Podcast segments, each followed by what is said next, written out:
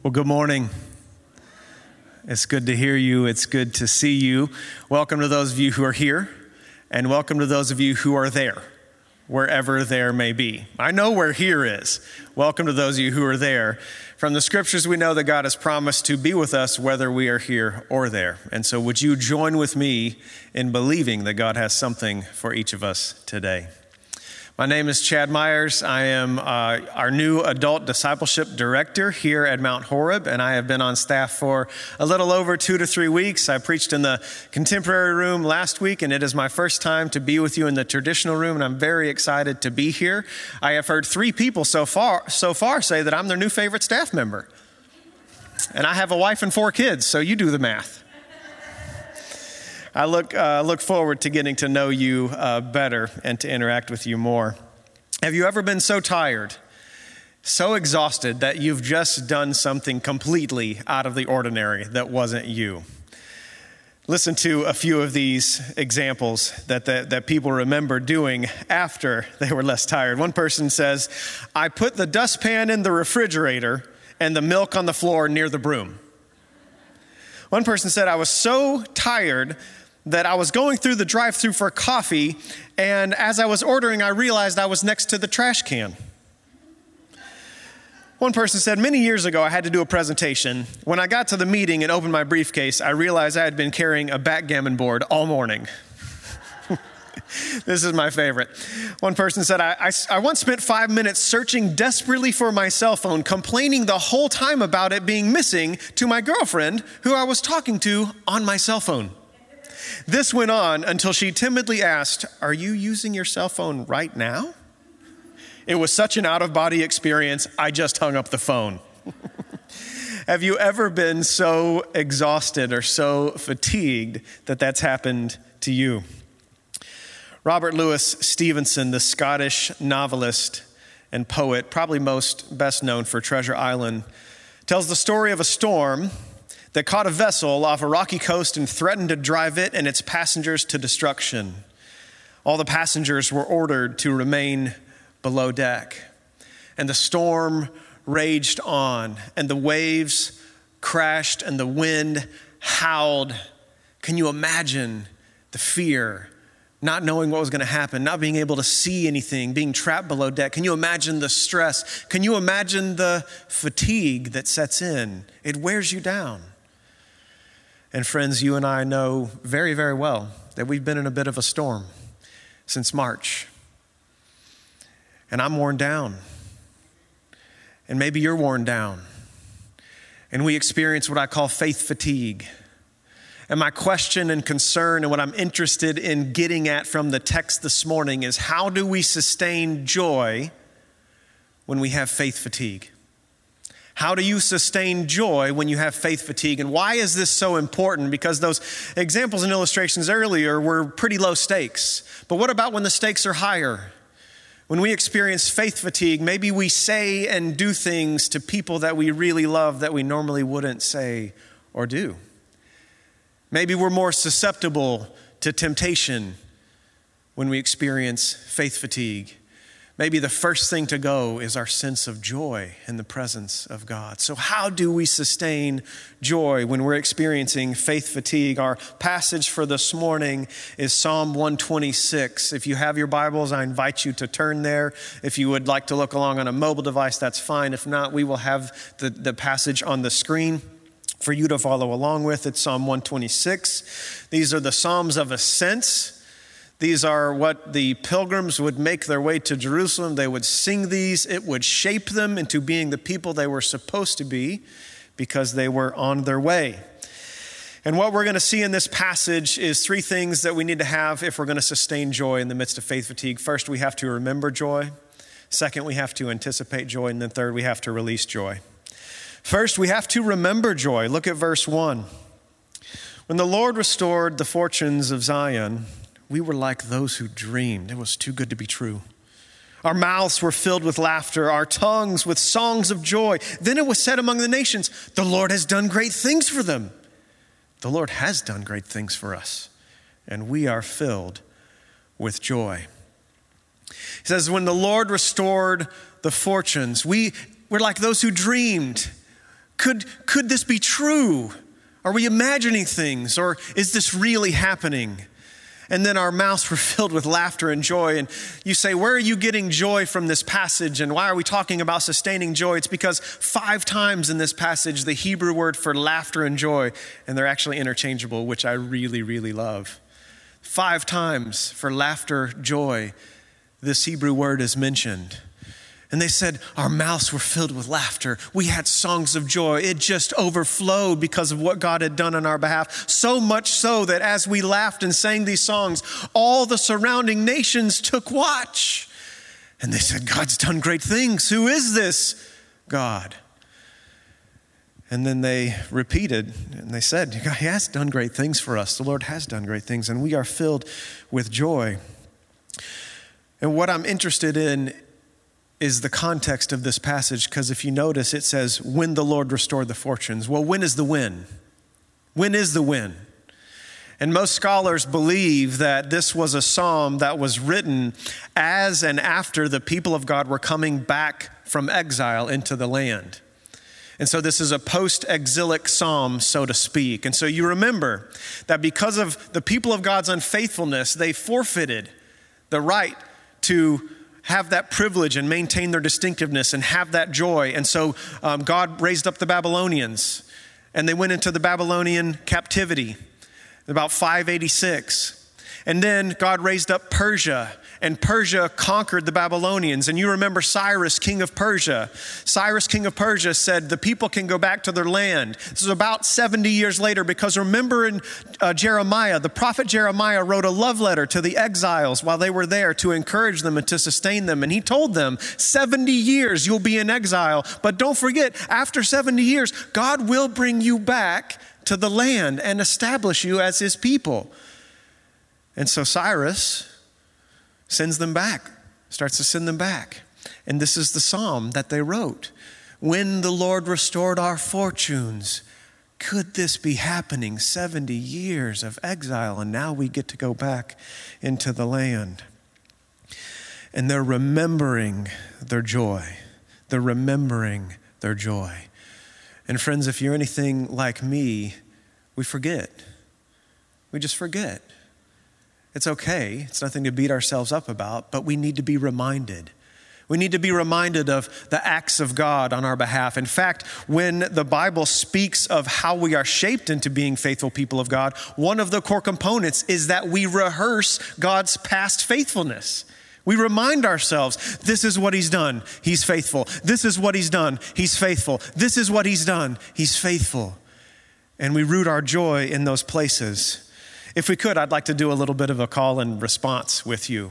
Um, I would like to, I have, the, I have the hard part. You get to say the same thing each time. So I have something I'm going to read, and all I'm going to ask you to do, we, we sang this earlier, that He has done great things. And all I'm going to ask you to do is just to say that out loud. He has done great things. And I just want to remind us of a few passages of Scripture of what Christ has done on our behalf. I can tell you're with me, I see it in your eyes. That's all I have to go on, but I can tell you're with me, all right? So here we go. After I read, you will say, He has done great things. He has rescued us from the dominion of sin. He has made us alive together in Christ. He has sealed us with His Holy Spirit. We have no condemnation in Christ. He has set his love in our hearts. He has done great things, and we bless his name as we remember those great things he's done on our behalf. But, friends, it's not only salvation, it's not only the death and resurrection of the eternal Son of God that we get to share in. It's we get to share in these everyday, overwhelming experiences that God gives us. It's what theologians call common grace. I woke up this morning about 5:30 and I made coffee because who can wake up at 5:30 without coffee? Never met that person. And I made some hot coffee and I sat out on the front porch. And you may think, what did what were you doing up at 5:30? Well, I was praying for you, friends. But seriously, I was praying for you. And I was out there and it was pitch black and there was one lone star off in the distance. And I was silent and I was in prayer and I was meditating, and the sun started to come up. And I was just struck with the beauty of that moment and the beauty of creation and the beauty of a hot cup of coffee on the porch, seeing the wonder of God in creation. Friends, we sang, it, we sang about it earlier. We sang about it. For the beauty of the hour, of the day and of the night, hill and vale and tree and flower, sun and moon and stars of light and hot coffee and cold water and beach sunrises and sunsets and friends and laughter and family and words of encouragement and brilliant music that we get to hear. God is a prodigal God. He doesn't withhold his gifts from us. He's not stingy. He's benevolent and he's overwhelmingly happy to continue to give and to give and to give that we may just say, "Oh my God, it's so much." It's so much. Every day, you lavish upon us these gifts of graces. And we remember. But when we get fatigued, it's easy to miss that. You know why? Because we miss joy when we only pursue the extraordinary instead of the ordinary. And if there's anything I've learned in my life of faith, it's that the older we get and the more seasoned we get, we learn that we have to look for God in the everyday, ordinary happenstances. That's where He hides and He plays, and He's always willing to be found in those places. Amen? And God's past faithfulness, it's His faithfulness in the past that moves our future faithfulness. And so we remember joy. But not only that, we anticipate joy. We look backward and we rehearse those acts, but we also look forward with eyes of faith and anticipation and say, What is God going to do? He's done great things, but the last I checked, He's still alive and on the move. So, what's He going to do? And we anticipate joy. Look at verse 4. He says, Restore our fortunes, Lord, like streams in the Negev. Restore our fortunes, Lord, like streams in the Negev.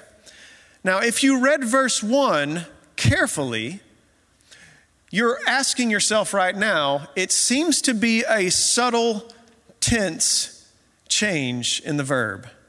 It was past tense, when the Lord restored our fortunes.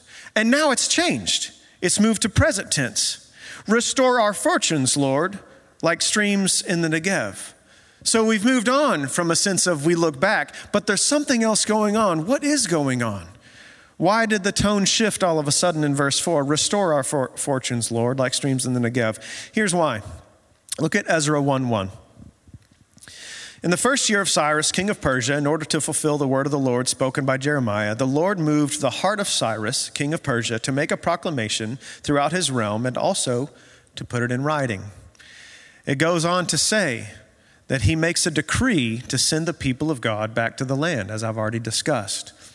Now, most scholars think that that could have started or could have made this decree anywhere around 536, and it took some time to be enacted.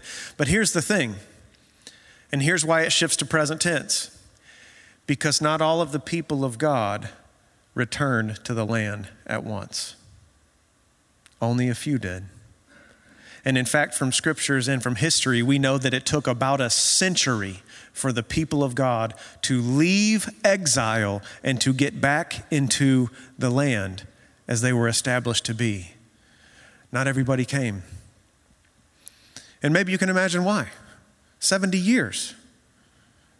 They had businesses, they made business arrangements, they had economy and commerce, they had children, and they had grandchildren. But the challenge is this they became too comfortable during exile. That when God promised that he would send them back into the land, and he acted upon that promise through Cyrus, king of Persia, that they had grown too comfortable in exile and they didn't go back. And they didn't return to the land. It's interesting if you look up Cyrus um, and do a little bit of research on him, he is still remembered by the Jews to this day as a great king because uh, they found favor under his reign and he acknowledged God as creator of heaven and earth. And even what the Babylonians had taken from their temple, They had destroyed the temple, but they had taken these precious items that the, the Jewish people used for worship. King Cyrus gave them back. And he said, Go back and rebuild the temple and rebuild the wall. This is where we get Ezra, Nehemiah, and Esther. Like all of those are happening after Cyrus says, Go back and rebuild and restore and renew and be again who God has called you to be. But many people became too comfortable in exile. I think it's possible for us to do that as well. How do you avoid getting too comfortable in exile? And you might say to me, well, um, times have changed, you know. Babylon doesn't rule over us, and there's no Cyrus, there's no king of Persia, and it's different for us, and, and it is different. But I would argue this for every person born east of Eden who experiences sin and suffering and sorrow and loss and this deep tension within that says, This is not the way it's supposed to be. You're living in exile. Life east of Eden is an exilic experience. And then, as the redeemed community of faith, we're also to be different and distinct and maintain our uniqueness as we continue to hold out hope. So, how do you avoid getting too comfortable during exile? First, you have to remember your missional identity. You have to remember your missional identity. There are two major mistakes that I see Christians make when we live in exile, and the first one is this. We look and act and think so much like the culture around us that we don't have anything unique to say. The other one is this we withdraw so far away from the culture that we don't have anything attractive to say and we've become irrelevant. And the call of the people of God is always to be in the land, living out our lives, living out what redeemed humanity looks like, living out in such a way that, that, that, that, you could put it on a billboard and that people drive by and they look at the church and they say, well, well, that's the redeemed or new humanity. I think I want to be a part of a community like that. That's the missional purpose and identity of God's people. Not withdrawing so far, but not over assimilating so far either. Saying, No, I'm here. We're with you. We share the same struggles. We share the same losses. But there's something countercultural about the way we love each other, about the way we sacrifice for you, about the way we reach out with grace and kindness, and about the way we treat people and talk to people that we may disagree with deeply. And people look at that and they say, I don't know what's going on over there, but I think I want to be a part of it. And so we remember our missional identity. Secondly, we move into the future with a hope of possibility. We move into the future with a hope of possibility. Anticipating joy means that we don't give in to instant gratification. It means that we have eyes of faith to say there is a satisfaction and a pleasure that is beyond just infant gratification. There is a joy that is more lasting and deeper and truer than just the fleeting pleasures of sin. Have, you all seen those, those tormenting experiments that they do with kids where they give them like a marshmallow and they sit a marshmallow in front of them and they're like, hey, you can have a marshmallow and you can eat that right now. But if you wait for three minutes, I'll give you another marshmallow. Have you seen these? It's terrible. These poor kids, and the kids just sitting there, and, and, the person leaves the room, and they got cameras on them, and there's this marshmallow sitting right in front of her. Maybe it's an Oreo cookie, which is even worse, and uh, sitting right in front of them. And the kid gets it. Like logically, the kid gets it. They're like, if I just wait, I will actually have two, and two is better than one. They know this. But the person leaves the room, and three minutes becomes an eternity. And about 45 seconds in, it never fails. That kid just can't do it anymore. And they take that marshmallow and they shove it in their mouth and they eat it. And anticipating joy means that we train ourselves, so to speak, to, to think through and to stay faithful and to say, you know what? There's a greater joy. There's something more on the other side. And I'm holding out for that. I'm holding out. We're not giving in to the fleeting pleasures of sin, but we are moving into the future with the hope of possibility because God is not just a God of the past, He's a God of the present and of the future. Soren Kierkegaard. Try typing in that name to your Google bar. It took me a few minutes. Kierkegaard. He lived in Denmark from early to mid 1800s. Danish philosopher, theologian, probably most famous for his book Fear and Trembling, also called the father of uh, existentialism.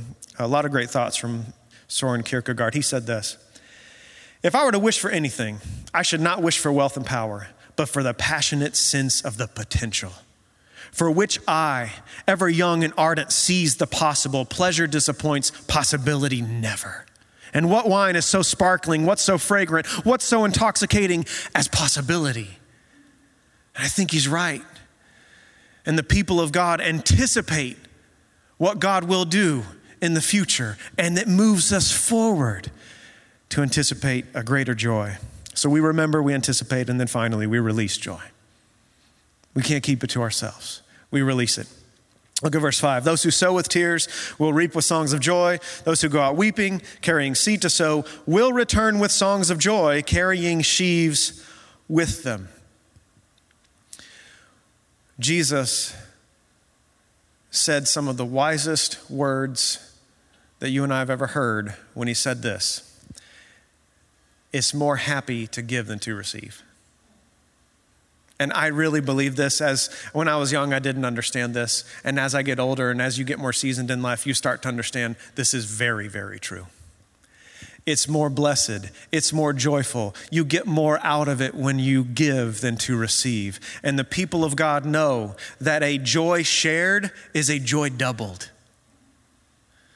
And these people are singing. They are singing because not everybody's back yet. They are singing their exiles home. They are prayerfully singing their exiles home because they know we can't really experience the fullness until all have come home. There are still some out there. Today is um, our youngest daughter. We have four children. Our youngest daughter, she's eight years old today. Her name is Isabella May Myers. Uh, she goes by Izzy. If she trusts you and she really likes you, you get to call her Fuzzy. So, challenge laid down for a few of you out there.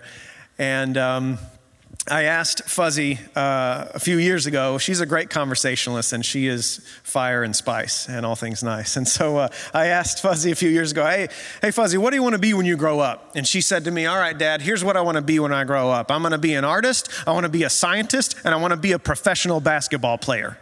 And I said, All right, that's the whole kit and caboodle right there. That's all of it. Um, that's great. And so that, that marinated for a while. And then about, about a year ago, I said to her, Hey, Fuzzy, do you still want to be those things when you grow up? And she said, Dad, I got one more. I want to be a preacher. She said, Can I do all those things during the week and preach on the weekends? I said, Absolutely. You can do anything, girl. and eight years ago today, I sat there and we welcomed our fourth child, Isabella May, into this world. And you didn't have to tell me to call my friends and family. You didn't have to tell me to take pictures. You didn't have to tell me to weep tears of joy. You didn't have to tell me to post that stuff all over the internet. I knew in my heart of hearts that a joy shared is a joy doubled. And I said, I can't keep this to myself. Everybody gets to delight in my daughter like I delight in my daughter. Check her out. Look at this. Isn't this wonderful? And friends, we have been given a precious gift the message and the hope of the gospel of Jesus, and there are people who have yet to come home. There are people who have yet to hear it. There are people who have yet to be sung back here.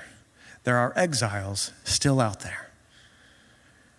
And we pray and we sing and we maintain our missional identity in a distinct sort of way that we hold out hope for all of them to come back and to come home and to know Jesus for the first time. John 12, 24 says this Very truly I say to you, unless a kernel of wheat falls to the ground and dies, it remains only a single seed. But if it dies, it produces many seeds.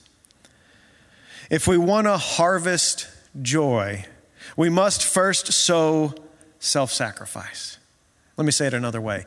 If we want to get to Resurrection Sunday, we first have to pass through Good Friday. That's always been the template for the redeemed community death unto life, death unto life, sowing sacrifice unto joy. That's what God invites us to. and I really do believe this, in whatever fatigue that you and I might be experiencing, God can sustain us. God can sustain us. We can remember joy and we can remind ourselves, and maybe that's getting up and journaling or getting in the scripture and just going back over. I'm just going to remind myself what God has done. Maybe that's taking note of all the common graces that He has given to us and just expressing gratitude. But then we anticipate joy. We look forward because God has moved in the past and He will move in the future. And we become a people who releases joy and say, you know what? We've experienced this overwhelming life change and transformation, and the love of God has been poured out into our hearts. We get to share that. What a privilege! What a privilege. Robert Louis Stevenson closes that story out like this He says, In the midst of the terror, in the midst of the fatigue, in the midst of the stress, one man, contrary to order, slowly made his way toward the pilot house, and he saw the steerman at his post, holding the wheel unwaveringly and inch by inch turning the ship back to sea. The pilot looked up at the passenger and he smiled. Then the passenger went below and gave out a note of cheer. I've seen the face of the pilot, and he smiled. All is well. Friends, we have seen the face of the resurrected King, and he has smiled. All is well. Let's pray. Father, we are grateful that you're a joyful God. We're grateful that you promise us that you work all things for good, even our brokenness and even our shortcomings. And Father, for some of us, we may be more fatigued and more tired than others. Would you strengthen us? Would you refreshen us? For those of us who are not, and those of us who may feel very strong today, would you help us refresh others? Would, would it be a released sort of joy that we serve others with? Father, help us be rooted and grounded in the love of Christ. And we thank you for that grace that you give us. It's in His name and for His glory that we pray. Amen.